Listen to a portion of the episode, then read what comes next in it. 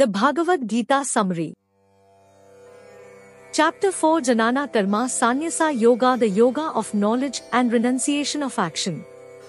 In this enlightening chapter 4, Lord Krishna unfolds the profound synthesis of knowledge and action, providing insights into the path of wisdom and the renunciation of selfish desires.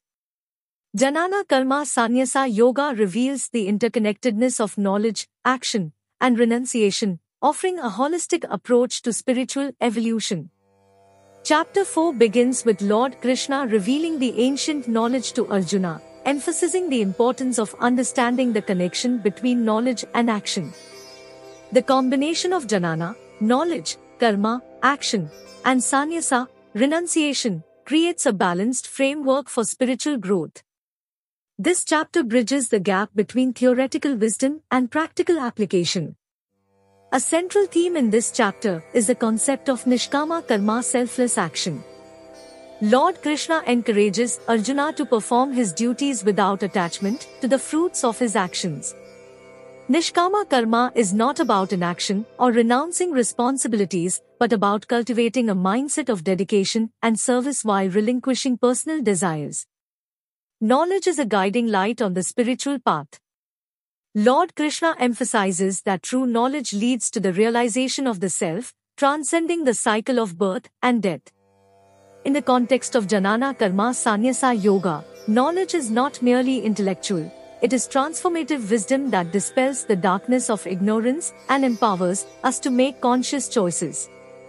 While knowledge is crucial, it is not an end in itself.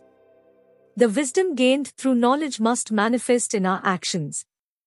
Lord Krishna encourages Arjuna to act in accordance with divine principles.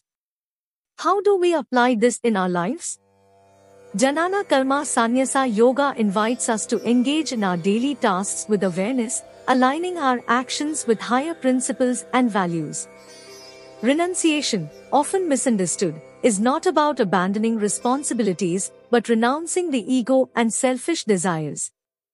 It is a state of mind where one acts without attachment to personal gains. Lord Krishna explains that true renunciation arises naturally when one performs actions as an offering to the divine, transcending the dualities of success and failure.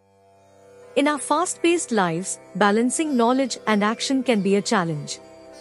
Jnana Karma Sannyasa Yoga guides us to integrate contemplative wisdom into our dynamic daily routines.